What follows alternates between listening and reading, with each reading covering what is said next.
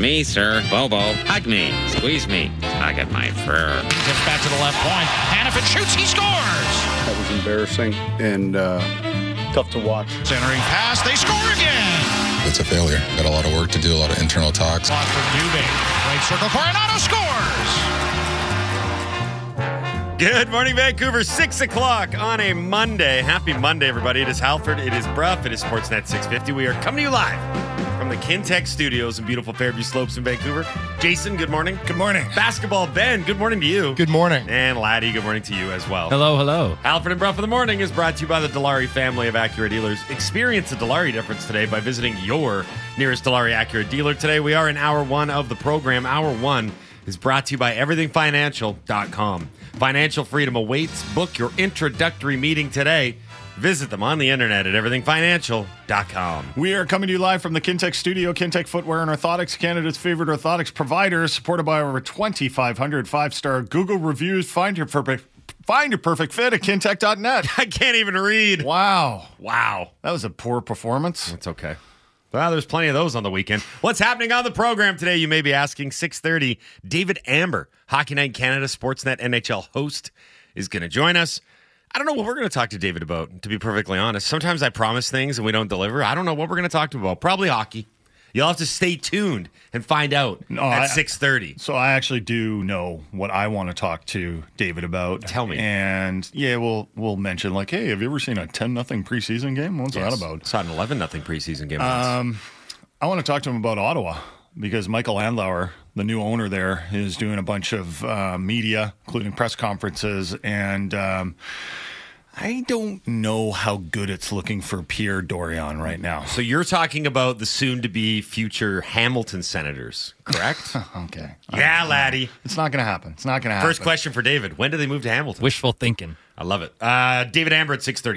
7.30, Mike Tanier, our NFL insider from The Messenger. What a Sunday of action. I believe the Miami Dolphins just scored another touchdown on the Denver Broncos, bringing the score to 77 to 20.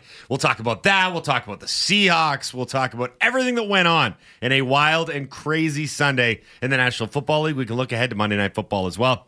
8 o'clock, it's Murph making his season debut. Yes, Dan Murphy, Sportsnet's very own, on the Halford and Brough Show on Sportsnet 650. Canucks lost the squeaker yesterday in Calgary. we'll talk to Murph about that. So working in reverse, 8 o'clock, it's Murph. 7.30, it's Mike Tanier. 6.30, it's David Amber. We have a ton of stuff to get into. So without further ado, Laddie, let's tell everybody what happened. Hey, did you guys see the game last night? No. Oh, What happened? I missed all the action because I was. We know how busy your life can be. What happened? Missed it? You missed that? What happened? What happened is brought to you by the BC Construction Safety Alliance, making safety simpler by giving construction companies the best in tools, resources, and safety training. Visit them online at bccsa.ca.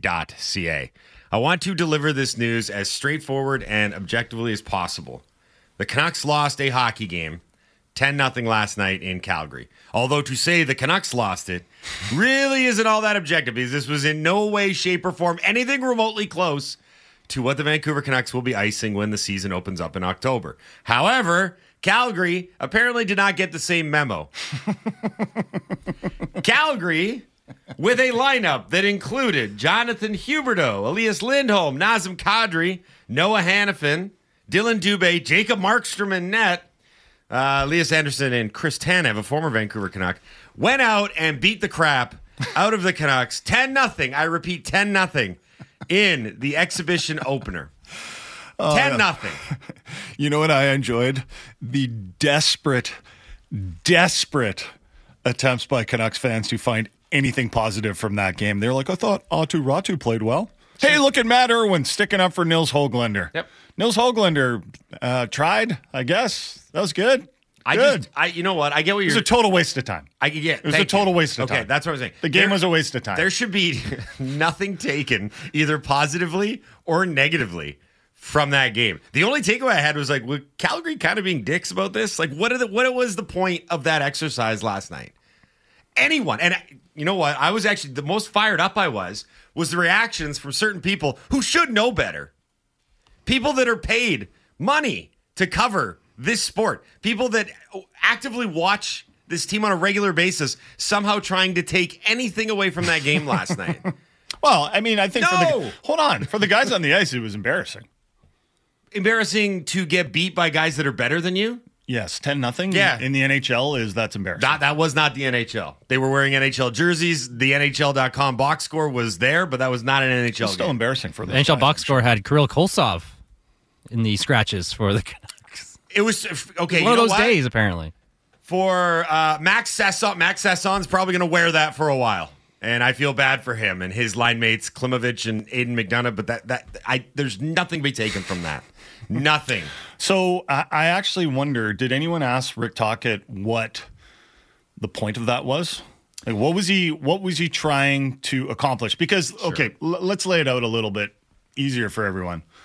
The Canucks broke camp, or they sorry, not broke camp. They finished camp on Saturday, and they had their annual scrimmage, and then they had to fly immediately to Calgary for a game on Sunday. So, not surprisingly the likes of Petey, Hughes, Miller, Kuzmenko, Hronek, Boeser, Garland, Cole, Soucy, Demko, Myers, Blueger, Beauvillier, None of those guys went and played in the game. Um, now, maybe you might bring a few of those guys over, a few more of those guys over, but you know, they, we know how these things go in these preseason games. Um, the veterans often don't play the first preseason game. It's the day after training camp ended. If I'm mad at anyone, and frankly, it's the schedule makers. I'm mad at Calgary. I'm kind of like, ah, Calgary ran it up. Good for them. They're trying to find their vibes, right? Well, they found it. and they, well, they ran Jerk it up called against. being a bunch of jerks. Was there not a gentleman's agreement at some part of the line here? Is there not? Am I wrong? Am I so wrong? Well, you know what I'm curious about actually is um, how much communication is there between the coaches of the two teams? Because looking forward in the preseason, the Canucks play the Oilers twice. So the Canucks and the Oilers start the regular season with two games. So you're going to see a lot of the Oilers in the next little while. Is there any conversation between Rick Tocchet and his coaches and Edmonton's coaches to be like, "Hey, what do you guys want to do here? Do you got do you guys want to do you want to have do you want to have a real game at some point in the next little while?" Mm-hmm. Because I'm sure Calgary actually did get a little something out of last night's game. Like I know you think it's totally useless for the Canucks and I mostly agree with you, although I still think that was embarrassing last night and I still think that if they're trying to dial in structure and systems, there's some more dialing in to do apparently. And individually there were some performances that lacked anything. Uh, but I think Calgary's trying to regain the good vibes, right? They've got a new coach. Daryl Sutter's out of there. They've been talking about how it's fun now and we like coming to the rink, especially when we win 10 nothing. But looking ahead to the preseason, um, the Canucks probably want to have some actual close to real games to prepare for a very important season. And last night for me, I'm just watching it and I'm like, this is the, what, what are we doing here? What is what is the point? So did Rick Tocchet say anything about yeah, this? he mentioned. Okay, so there's a, there was a clip pregame, short one, but he just kind of explained loosely what the concept was going into the subsequent 10 nothing loss to Calgary. Tocchet pregame here, and then we'll play the post afterwards. Yeah, I mean, you want to get the young guys in. You know, there's some there's some guys that uh, that I think deserve a shot, just the way they've, you know, maybe they weren't on the radar that I've liked in camp. You know, it's the first game. You know. So there was the pregame, and what followed was Tocchet explaining what happened after the young guys got in there and lost 10 nothing to Calgary. Rick Tocchet postgame. Uh, there's a little bit back and forth with some of the reporters here about what he saw, or more specifically, what he didn't. Some guys were working. They worked hard. It's um, you know some it was a little rich. they had a great lineup, but some some of our guys are a little rich for them right there, and we just you know you got to learn. You know you got to learn from your your mistakes and stuff like that. Um, you know a lot of giveaways. Obviously the power play power play goals.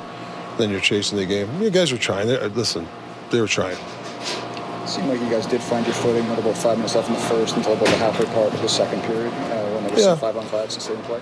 Yeah, I mean we're being, you know, in these type of games you try to play simple. Um, and then you know what happens. You know, obviously they get another power play goal, then guys start chasing and stuff. Then get out of get out of the system. You know, three or four guys are playing man on man out there when we start to panic, and that's what I don't like. Like just stick with the system. But but like I said, it it's a learning. I know people want to hear, it, but it is a learning experience. These guys are young guys, and you gotta, you know, you teach them, keep teaching. So listen, I'm not I'm not to get upset at this game. I'm not. Um, a few people in the text message inbox trying to get me upset um, by basically saying like, "Relax, guys. Wow, relax, guys. What? What? What? No, no, I'm angry because people are paying attention to this as like a thing. That's what I'm angry about. Okay, can I ask you a question? here? Yes. Um, since you took nothing away from this game, apparently, where's Vasily Podkolzin gonna go? to start Probably this- in the American League Yeah. if he keeps playing like this. Well, that's something to take away. Okay. right? Like Yeah. he, he didn't he didn't do anything last night. And I think the one of the things with Podkolzin um, is that uh, remember we had Rick Tocchet on and we asked him what do you get what do you want from Höglander and Podkolzin? And the first thing he said was enthusiasm, right? These young guys are supposed to bring energy. They're supposed to be able to get in on the forecheck uh, and and make some things happen, blow up some plays if they have to. Uh, Höglander tries to do that and got in a good lick on a Calgary player at one point. Um, he makes a few mistakes too. And Tocchet said, "Yeah, he- yeah, he, played okay. He's got to learn not to stick handle through everything sometimes." So they're still figuring out on Höglander, but at least there were some positives for me. Podkolzin, um, like he was invisible out there. He he didn't do anything. So Höglander, I thought, showed up. Uh, I think Aatu Räty at least showed up.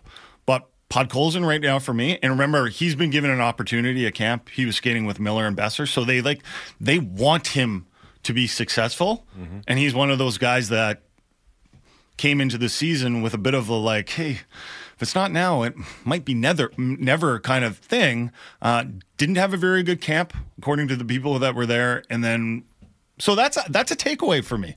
It really is. Sure. And if and if you want to take away, if you just want to watch that game and say like, well, there was nothing to take away from, that's fine because it was it was a total it was a waste of time. But for the young guys, for for the young guys that were trying to make an impression that might make the team, and there are a few guys in there that might have made the team before last night's performance. Yeah. Right? Like it was it was pretty dreadful. And Podkolzin better get going because there's a lot of you know how in Vancouver, um, there are some people that will never ever admit until the very end that it's over for a prospect. Like there were people that when Olli Juolevi was curled up in the corner of the of training camp were like, this isn't a big deal. And I'm like, uh, it is. It's a massive deal. You know that uh, you know in that Simpsons when they when Homer makes the the pig and it flies through the air It's and just a little wet. It's still it's good. just a, it's still good. It's still good. It's still good. Podkolzin is like now that that pig. Like Ulev that was the Juolevi pig. More like pig cold. And now it's the Podkolzin pig because like everyone's going to be, oh, it's, it's still good. It's still good. It's still good. He's been in the league for a little while now. And, you know, someone got me on Twitter yesterday. Was like, can you remember any Podkolzin plays? Like, what was a big Podkolzin play? I'm like, no, I can't. And Rick Tocchet has said this guy needs to go out and play a little more reckless, right? Mm-hmm. He needs to go play with a little swagger. He's not doing that. yeah. He was the 10th overall pick, and if he wasn't the 10th overall pick, we'd watch him and we'd be like, there's nothing here. Mm-hmm. I guess what I'm saying is that last night's game wasn't necessarily um, like a standalone moment for Pod Podkolzin to either shine or fail. Like this is what you saw from him is kind of what you've seen from him for a while now. Like, it wasn't any dramatically different than like you know what I mean. Like Pod Podkolzin was invisible last night. Well, he's been invisible for a while. Do you think he's the type of player though that needs to play with guys that are more oh no, I talented think, than him? I think I think playing with Pius Suter and Jack Studnicka really really benefited. Well, that's the only last place he's going to make an impact because I wouldn't put him in the top six, you know, if. Oh, I- like, mean, it's he'll, not he even probably, close. He probably would have more opportunities playing with better players, like Yeah. anyone. Just a little airborne. It's still good. It's still good. but like, okay, you got to understand. I, I think I haven't made this abundantly clear already, but I just want. I'm not. I don't care so much about the game last night. I care about people that should know better, and people that have watched the sport and Who watched. was making a big deal out of it, man? Lots of people. Really? Yes, lots of people. They were making a big deal out Yes, of yes, uh, and uh, this isn't just the social media echo chamber thing either. This is people that should know better talking about an ex- exhibition game like it matters at all. The score of exhibition games do not matter. The results of exhibition games do not matter. They don't matter to the players. I have seen countless countless preseason games where you can tell that everyone just wants to get through it because there's no stakes involved whatsoever. If you win 10 nothing or lose 10 nothing, it does not matter. You don't think there were stakes involved for the young players in that game? There were stakes involved for the young players in that game who are not going to be playing in the NHL this year. That's Well, the some of only them thing were that- hoping to be. Yeah, and they're not going to. That's the only thing that matters to me. Well, I like- think that matters when you're trying to make your lineup. Who were you impressed by in that game? I the guys that are going to make a difference are Elias Pettersson, Quinn Hughes, JT Miller, Andrei Kuzmenko, Filip Hronek, Brock Boeser, Conor Garland, Ian Cole, Carson Soucy, Thatcher Demko, Tyler Myers, Teddy Blueger, and Anthony Yeah, but- Beauvillier, none of whom played last But Mike, night. the Canucks need to make decisions on certain guys. Like Noah Juulsen started camp with Quinn Hughes, and they still don't have a. a, a they're not still not certain who's going to play with Quinn Hughes. Noah Juulsen was horrific last night. He was terrible. Mm-hmm. You know, so like his shot is over. I think to play with Quinn Hughes. We'll see. I, mean, I think we're going to see Carson Soucy start there in the next game, which is Wednesday and against Edmonton. I think for a lot of those guys um, who were hoping to make an impact or hoping to maybe even start the season in the NHL and impress some people in camp, which we've seen in previous Vancouver camps, right? Oh, we didn't expect this guy to make the team, but he did. Last night, man, it was bad. It was really bad. And for a team that's been preaching like this new structure, and know, the structure didn't look so good. Let's talk about the Seahawks. Because the Seahawks beat uh, the Carolina Panthers 37 to 27 to move to 2 and 1. That was a game that Pete Carroll absolutely loved. Mm-hmm. Because you know what the Seahawks did in the second half? They ran the ball down the throats of the Carolina Panthers, and they did it with an offensive line that was had a bunch of backups in there that played really, really well to the point that I was like, hmm, maybe they shouldn't be backups because they look pretty good running the ball. So long, Charles Cross and Abe Lucas. Yeah, it was remarkable what they did. They for the third consecutive game now, they dominated the line of scrimmage.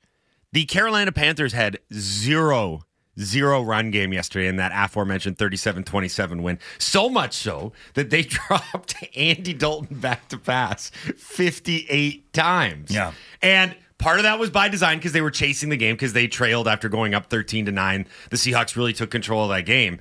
But it was also that when they got the ball back, it was so infrequent that they needed to make plays because the Seahawks were dominating time of possession. Like Mhm. Kenneth Walker finished 97 rushing yards and two touchdowns. I love Zach Charbonnet. He's a little bullet there. He just puts his head down and blows guys up. He's pretty good. I was like, Jose Charbonnet looks pretty good out there. Remember him? That's a good pull from back in the day. It was it, it wasn't an oil painting of a win. It was a little too close for comfort at times, Well- given that it was not a great Carolina team being led by Andy Dalton. But So I watched the, day- entire Pete Carroll press conference afterward, and the only thing he was disappointed in was the red zone offense um, in the first half. Like they couldn't get in the end zone. Jason Jason Myers, by the way, played really well. Yep. Like five field goals in the first half, and he had been struggling uh, earlier in the season. So it was good to see him have a solid game. It was also good to see the Seattle crowd being a factor again games in Seattle for the last few seasons, it hasn't been this place where the Seahawks dominate. The Seahawks were only five and four at home last season, and they made the playoffs last season. The year before, the record was even worse in Seattle. And of course, they lost at home in week one to the Rams. So in their last 10 games, they were five and five in Seattle. Uh, Carolina had like what eight false starts because of the Seattle crowd. But you know and, who And you know who was really you know who was really pumped about the crowd like right away was the head coach Pete Carroll. It's like the first thing he said was how happy he was that the crowd played a factor. And you know who was part of that crowd yesterday? Basketball Ben. The guy who Ah. lost his voice and then recovered his voice and then Nice. almost lost it again. Were you loud? Very loud. Really? It was it was electric in there. Yeah. And the It eight was- false starts, like every false start just fed into the next one. Mhm. And there was like four on that one There- drive. there was Yeah. the sequence of the what is plays. Carolina doing out there? They looked so discombobulated. Yeah, it was Oh, yeah, awesome. it- It, was it- it was great. It was great to see, and I think that is a that is the type of game that the Seahawks want to play. Like that's what they're designed by, uh, de- designed for, and that's why they keep drafting running backs like Kenneth Walker, uh, Charbonnet, who, and I love this. tank. I love this combo of running backs because Kenneth Walker, not to put them too much like in a corner, but like Kenneth Walker is the guy that can Like he he can have these electric skill runs, and Charbonnet is just like, I'm going to put my shoulder down. They kinda- knock you out. They kind of remind me of like Zeke and Pollard when they Yep. were together in Dallas, like Thunder. Thunder, and Lightning. Thunder and Lightning. And like the Mm-hmm. one play where Charbonnet like trucks the guy run, ran the one yard line, and then Walker runs it in. I was like, this is pretty good. This is hard to beat. They're off. I mean, look, they gave up 27 to the Panthers, which they're not going to love. And but again, Andy Dalton threw nearly 60 passes yesterday. And one thing that he was going to be able to do that Bryce Young wasn't going to be able to do was go to the line of scrimmage, identify what the defense was doing, and make adjustments. It worked in certain instances because he got some passes off, but it also killed them in other instances because doing the audibles at the line of scrimmage is hard to do when it's really loud. And he had a makeshift offensive line. Whatever the case may be, the Seahawks won. They covered the spread. They did most of the things they wanted to do on offense, and they move, most importantly, the two and one. Now they get a relatively weak Giants team before the bye to hopefully get to three and one. So they're in pretty good shape. If anything, it really makes you go back to that opening loss against the Rams and be like, ah, man, was that a downer? Because if you look back, and again, hindsight being 2020 and everything retroactively, given how they played yesterday, you're like, why couldn't they have bottled some of that and brought that up against the Rams in the opener? But overall, a good day for the Seahawks, a good day for Jake Bobo, one of our favorite players, the undrafted tight end who caught his first ever NFL touchdown yesterday. Which was super cool. Seahawks play Monday night against the Giants, and then, as you mentioned in the notes here, they head into their bye week where they got to get some of these guys healthy. So they we'll talk- to get some of these guys healthy. We'll talk to Mike Tanier at around 7:30. Talk to him about the rest of the NFL story. And there were a bunch of NFL stories. The Dolphins absolutely destroyed Denver. And it wasn't entirely Russell Wilson's fault. Like he wasn't on defense, giving up 70 points to the Miami Dolphins. Miami at Buffalo next week. That's going to be a game. The over under is Uh, 130 for that game. I don't know if anyone saw, but Taylor Swift was in Kansas City. What? Uh, yeah. Really? Yeah. The singer, Taylor Swift. Yeah, it was on social media. I did bit. not see it. Yeah, I was too busy focusing on all the people talking about the Canucks 10 nothing loss to the Flames. Well, the story for me there is, is the Bears are a disaster. Like, yeah, yeah, Taylor Swift was there, and yeah, she saw her boyfriend score a touchdown. Well, is it her boyfriend? I don't know. We don't know. Who knows? Uh, I think it is. Uh, but the Bears are Bears are a disaster. Right? They need a, they need a quarterback. They need a quarterback. This was the, they, they were supposed to like they, Justin Fields has got weapons now. So all, all- these are all the storylines that we're getting into. Uh, the Jets, they, it's three games. They have to try at least something different. Just try it. Just bring, I don't know, put put the coach in at quarterback. Anything other than Zach Wilson. Uh, Robert Saleh said he's sticking with Wilson. Said, yeah, he's fine. Uh, no, he's not. You're one and two. There's still time to do something here. Um, the Cards upset the Cowboys. The Arizona could be three and zero. yeah, I know. They, They had leads. better than everyone thought they were going to. They had leads in their first two games, and then they beat the Dallas Cowboys, who came into that game 2 and 0 after dominating wins. Granted, they were over the Jets and the Giants. Um, Dak Prescott, horrible interception Yep. near the end of the game. Horrible. Wasn't as, wasn't nearly as effective as he was in the first two wins of the season. So there's a bunch of NFL storylines that we'll get into with uh, Mike Tanier. Uh, we can go into the Dunbar Lumber text line where people are fighting about whether or not it was a big deal that the Canucks lost 10 nothing. Um, Halford is just willing to just completely flush this game like it never even happened. I'm saying that there were some young players that had an uh, uh, had a chance to at least impress a little bit, and mm, a lot of them didn't. So I think there's something to take away from that game. Few people texting in and said, I like this from Cam from Delta. Brough woke up and chose violence today. I'm on Team Halford all the way. Yeah. You put a bunch of kids without confidence together and, and uh, without any real pros. Of course, this is the result. The only takeaway from this game is that I have no clue why they don't mix these young players in with at least some NHL regulars. I don't think 10 nothing is a result that should be in really any game. And I don't care if the Canucks were playing all their Abbotsford players. My takeaway, I do have one takeaway, and it's that the next time you play Calgary, it should just be complete fight city. It should be violence all the way. You should be like, what were you doing? What the hell was that? We are fighting. And if that's the takeaway, then I guess there was something from this exhibition game, which means nothing to nobody. We got a lot more to get to on the Halford and Brough Show on Sportsnet 650. David Amber is going to join us next. As Jason mentioned, Mike Tanier at 730. We got to get into what the local teams did over the weekend as well. Not great for the Whitecaps, very good for the Lions. Laddie got to meet one of the property brothers and the Giants one, so that was a big Friday. There's lots more to get into. It's a very busy Monday, so don't go anywhere. You're listening to the Halford and Brough Show on Sportsnet 650.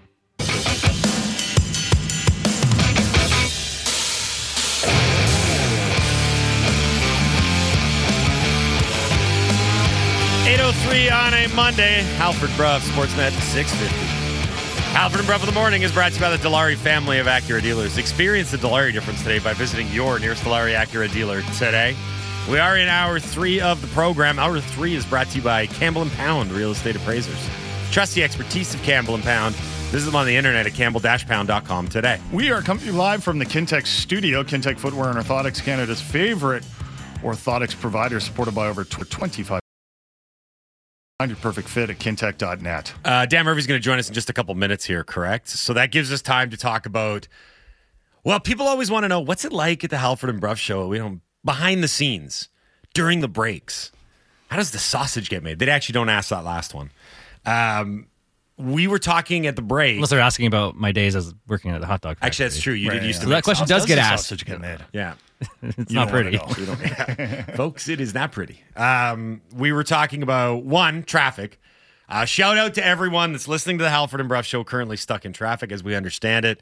Uh, the Alex Fraser Bridge is not pretty this morning. There's a vehicle incident where I think it collided with the median. So that's Correct. that's bottleneck both ways.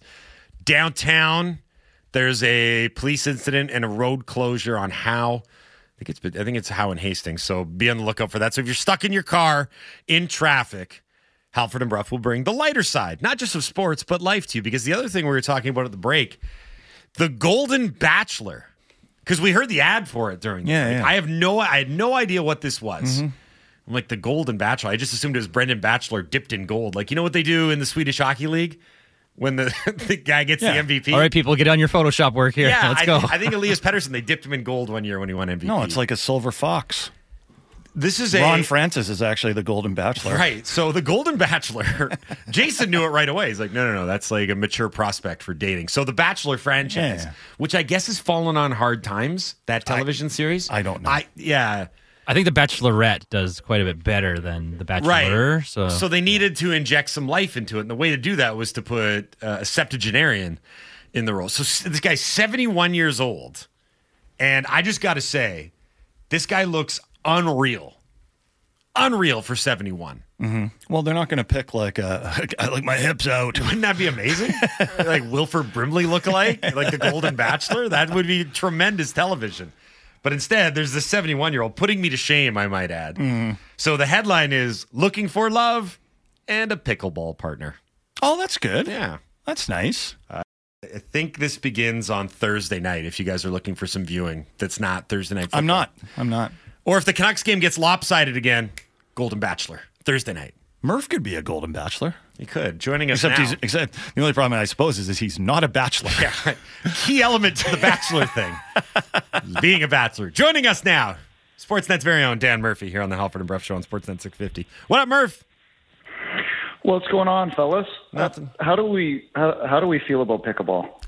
Uh, Pickle- pickleball's awesome. Brough I love play- it. It's Brough, all, not just Golden, not a Bachelor. Golden Brough uh, plays pickleball regularly. It's like tennis with cocktails, yeah. Basically. Yeah. Yeah. Oh, you don't seem Uh, high on it. Are you? Sound skeptical. Well, I, I, I know I, I you know maybe at some point I still haven't given up on tennis, Mm-hmm. but I can see how that's a little more physically demanding. You know, especially singles. Than, there are some rolled pickleball. ankles for sure. You don't really. There's not a lot of singles pickleball. Like it, it's a No. better game when it's doubles. Yeah, and uh, from what I've watched too, it's always just you hit short, short, short until someone makes a mistake, and then you try to hammer it at them. Basically. Yeah, you got to have good hands. So my my short game does not. Uh, you you've seen my short game on the golf course, so it's it's sometimes a challenge in pickleball. Your touch is not all that deft. It is not, but that's why I need the cocktails during the pickleball. Um, Murph, do you make anything of last night's game? Halford and I were arguing about it. Um, he's Halford's is basically willing to throw that game out entirely. In fact, he's mostly upset that the Flames ran up the score. I took it a little bit of a different direction. And I said there was a few young guys that had an opportunity to do something, and a lot of them didn't. I'm probably more. Uh, you know, I, I'm not going to read a ton into it um, because of the lineup that was dressed uh, for both teams. If we're we're being honest here, um, you know, I I would have liked to seen a little more out of some of those players. Uh, I mean, I think uh, only a few kind of stood out in a positive a positive light. Um, you know, I was actually starting to wonder, like how you know, I, I don't even know what the vet rule is anymore in preseason about how they even covered that, but I, I suppose they did it with Matt Irwin and yeah.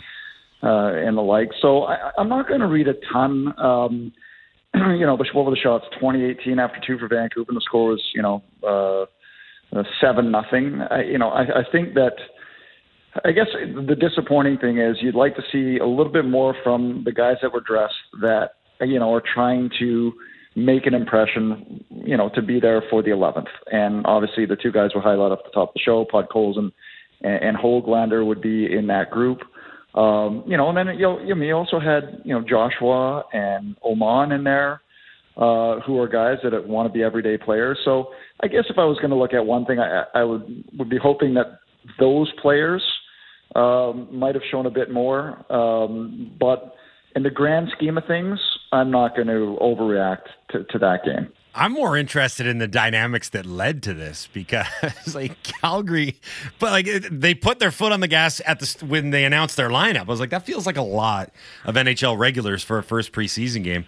And then yeah. they quickly decided that they were going to run up the score. Like there was no stopping them. They were mm-hmm. scoring early, often, and late. Well, point differential matter, matters in the preseason. I so. suppose, yeah. Goal, yeah. goal differential is a big thing in the exhibition season. I like when okay when you're prepping for this and you see what's coming down the pike with both lineups, are you kind of thinking, mm-hmm. hmm, this is a recipe for disaster?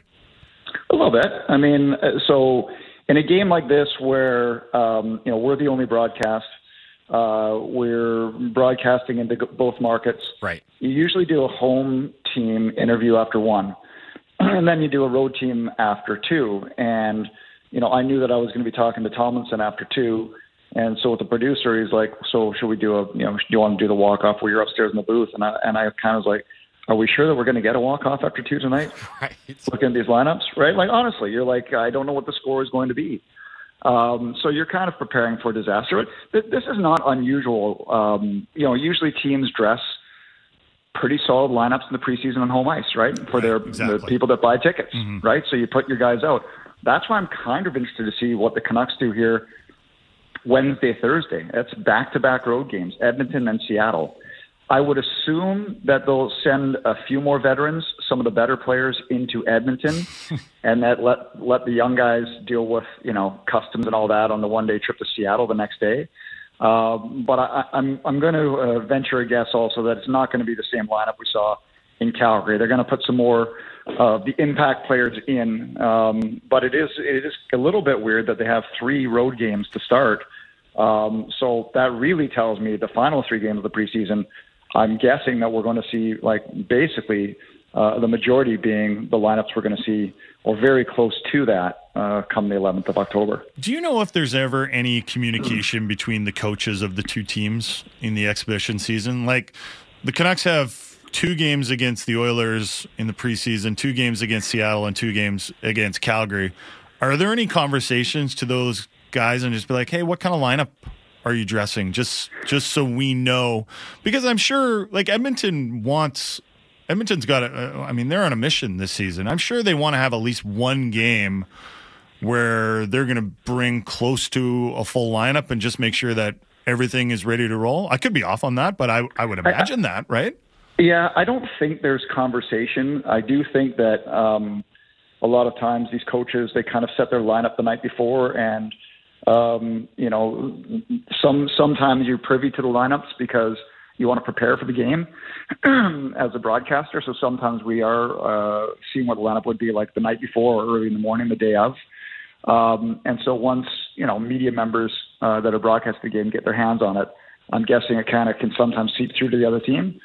Um, so they'll have an idea of what's being dressed, but I, I don't know. I, I'm, I, I doubt that Huska and Tocchet uh, spoke uh, about what they were going to dress and what they were going to send um, prior to that game. I, I certainly haven't heard of that before. I could be totally wrong, Um, but I think that these guys kind of get an idea before it's it's going to happen, and you know I think that you know during the regular season even there's more you know I think coaches want to know what the other lineup's going to be, especially when it comes to if they're addressing a bunch of, uh, you know, what what did uh, Torts call them idiots? They put their idiots out there, right? Uh, that kind of stuff, Yeah, right? yeah. So I think I think that that's a little more crucial once you get the regular season.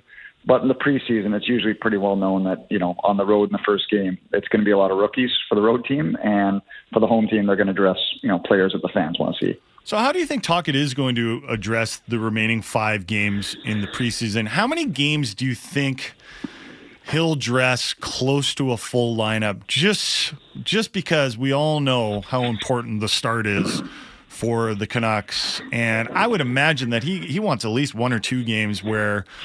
He's got a pr- close to a full lineup, just so he th- he knows that everyone is on with the system and the structure, et cetera, et cetera. I would say probably two, right? And and and maybe like two and a half. Like maybe the game in Abbotsford, it's not the full uh, complement of players uh, that you're going to see come opening night. But I think the two home games, uh, certainly um, that are at Rogers Arena, I think those ones, uh, and and the last one being one that you'll see pretty much, uh, you know, what we're going to see on opening night. Um, I I think you have to to do it that way. I think you need to get Demko some reps in, some game reps in as well. So I would think he would start at least two, maybe play two and a half. Uh, but these are questions that you know after a night like last night, um, and considering all the you know the narrative and rightly so about the start to the season, uh, and just the way these guys have shown up early and skated for a few weeks before camp. Uh, apparently, it was a, you know I was there, but you know, I take the word for it. It was a very purposeful camp, a teaching camp. I think that uh, you know the necessity is to get um, pretty much what you're going to see on opening night for two games at minimum, and maybe three. The Canucks, uh, their final preseason game is October 6th at home against Calgary, where they're going to be looking for revenge. Uh, but then they have a few days off. They don't actually start the regular season until October 11th against the Edmonton Oilers. And it makes me think about what they're going to do with Mikheyev. Did Mikheyev ever show up to training camp? Because I know he had a he got a few days off but for personal reasons. Yeah, Uh, but there's a lot of there. It just seems like it just seems like it's completely up in the air because um, we don't know if he's going to play any preseason games. In fact, it's been reported that that's unlikely. To throw him into the lineup Mm-hmm. On October see it. 11th, yeah, it's it's going to be Yeah, hard, I and it, and. I think that's going to leave a pretty big hole in the Canucks lineup. To be perfectly honest Well, with you. No question. And just that, like I didn't see Mikheyev in Victoria. Um, you know, after the first day announced that he was not going to be there for personal reasons, and then the next day, so that would have been Friday. Tocchet said maybe he'll be here Saturday. Uh, C group, so that the two main groups were skating at the Save on Foods Memorial Center. Uh, the C group was in a Esquimalt at a totally different ice surface. So there's a chance that he could have been there on Saturday, but I didn't hear any mention of it. Um, considering that he hasn't played since, you know, what was it, March or late February, uh, and he didn't skate with the main group prior to camp. He didn't skate with the main group at camp, and we're, you know, what, 17 days away from the home opener. I, I mean, I can't see it. You know, I, I don't envision a scenario in which he's playing on October 11th. I could be wrong, but you are right. You know that he is one of the very few that bring that speed element when healthy to a lineup that desperately needs it, and uh, he is one of the very few. Uh, they've added a few more though that uh, has the chops to kill penalties. Um, so uh, there would be a, a massive hole, um, and I, I don't like. So if they do have to put him on LTIR, well, that's that's ten what ten games and twenty four days. I think you can backdate it. I, I, So I thought I read that somewhere. days. So you actually, because you can backdate it to last season. So I don't Okay. know if you're obligated to keep them out that long. Um, So I'm, I'm not the rules expert. Like. Drance, Yeah. I'm sure knows. We can just ask him. Yeah. But like, Yeah. I'm not sure it's exact. I think you can backdate the LTIR to to last Okay, year. so you could bring him when he's ready. Uh, we're assuming that at this point. So yeah, let's let's go with I- that. We I- might be just making this up, but who knows? yeah, I can't see. I don't see a scenario in which he's playing on the 11th of October. That's me. So who That's fills that? answer. Who fills that that spot? Because I think you know a lot of people have looked at the the the roster and said, okay, PD and Kuzmenko are going to be together, and maybe they'll play with Beauvillier, and then JT Miller and Brock Boeser seem to be a pair. And without Mikheyev, Podkolzin was in that spot for training camp. things have not gone well for Podkolzin at training camp, and they certainly didn't go well last night in Calgary. So I don't know who fills in in that spot. Some people might say Garland, but he's been with Suter a lot. Yeah, and uh, you know that's the pair on that line uh, that they that they've used. You know, it's been Höglander at camp uh, with Pettersson and Kuzmenko kind of seemed like the placeholder for Mikheyev. I, you know, I, I don't know if that is a, a feasible option for Tocchet. I think he's going to give it a look uh, when he puts those guys in the lineup. Uh, so maybe he will get uh, a game or two to prove that he can or cannot be in that spot.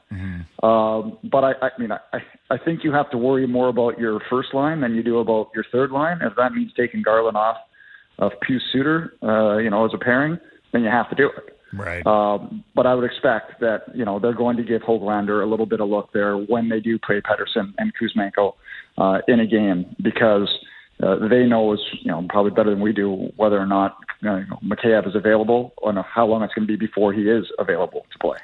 Do you think Rick Tocchet and the coaching staff know exactly who they want to skate with Quinn Hughes? Uh, no, I, I, I don't think so. Like I, I, I, I've, I've wondered that so many times myself. Like, what, who is, who is best suited to be there? Considering, you know, Tocchet has often said he likes lefty righty, right? He doesn't really want guys playing their offsides. Well, do we think it's going to be Myers? You know, I, I, it, the, the results in the past haven't been great when those two have been together. Um, I, I kind of believe it's going to have to be two guys.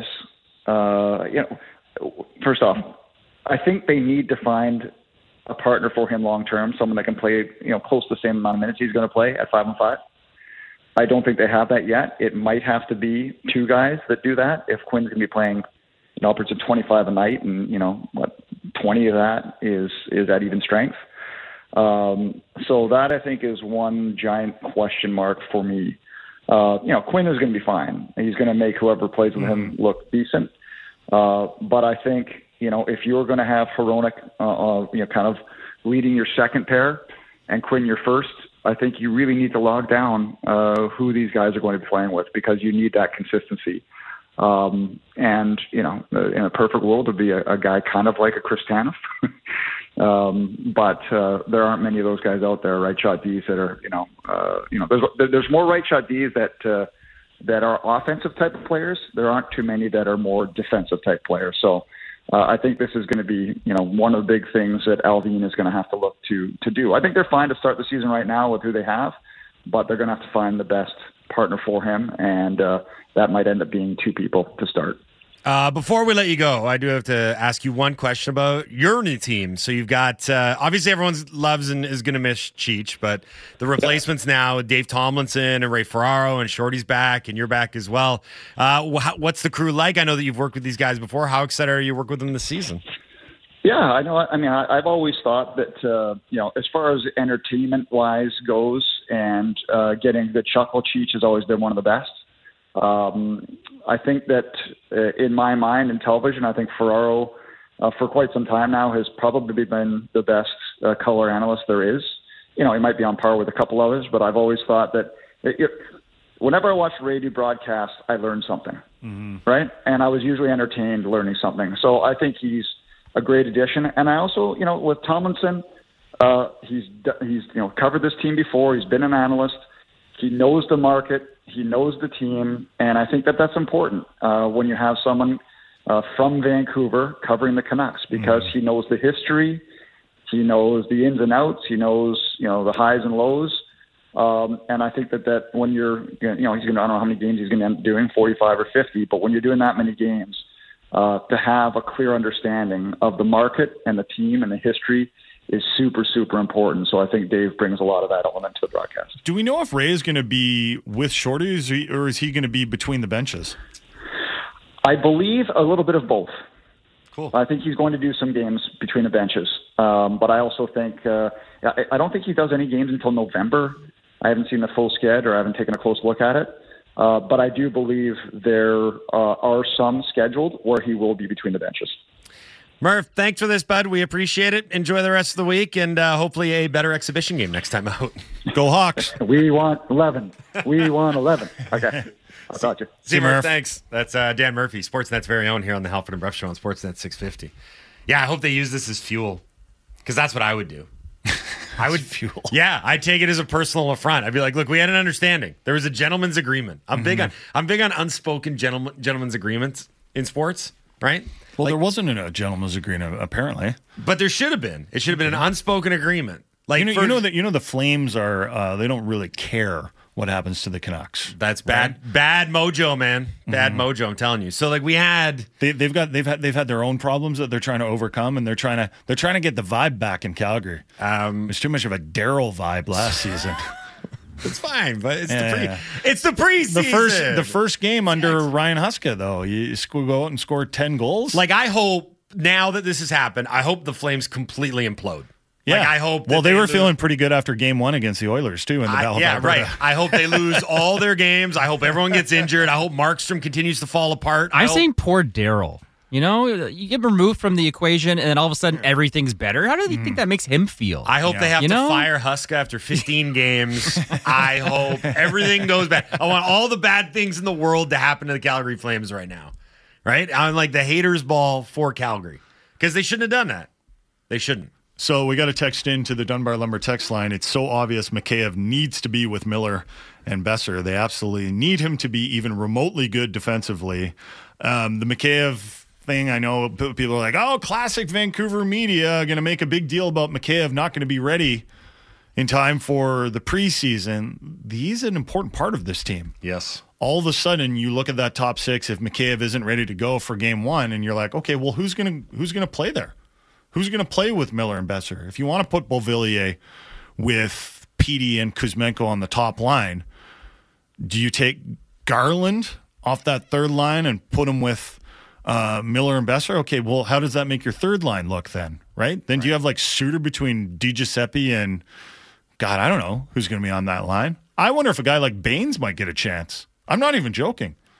Oh, no. Arshdeep Bains didn't didn't play um, last night. And, that, and I think he earned the right not to be involved in that debacle because he played because he's played well. I think Yeah. they have aspirations for him. If you didn't play last night, that was a good sign for you. yeah, smelling like roses. yeah, like if you if you got to uh, not be involved in that debacle, Every that- prospect who didn't play last night should like m- be sure to like share that.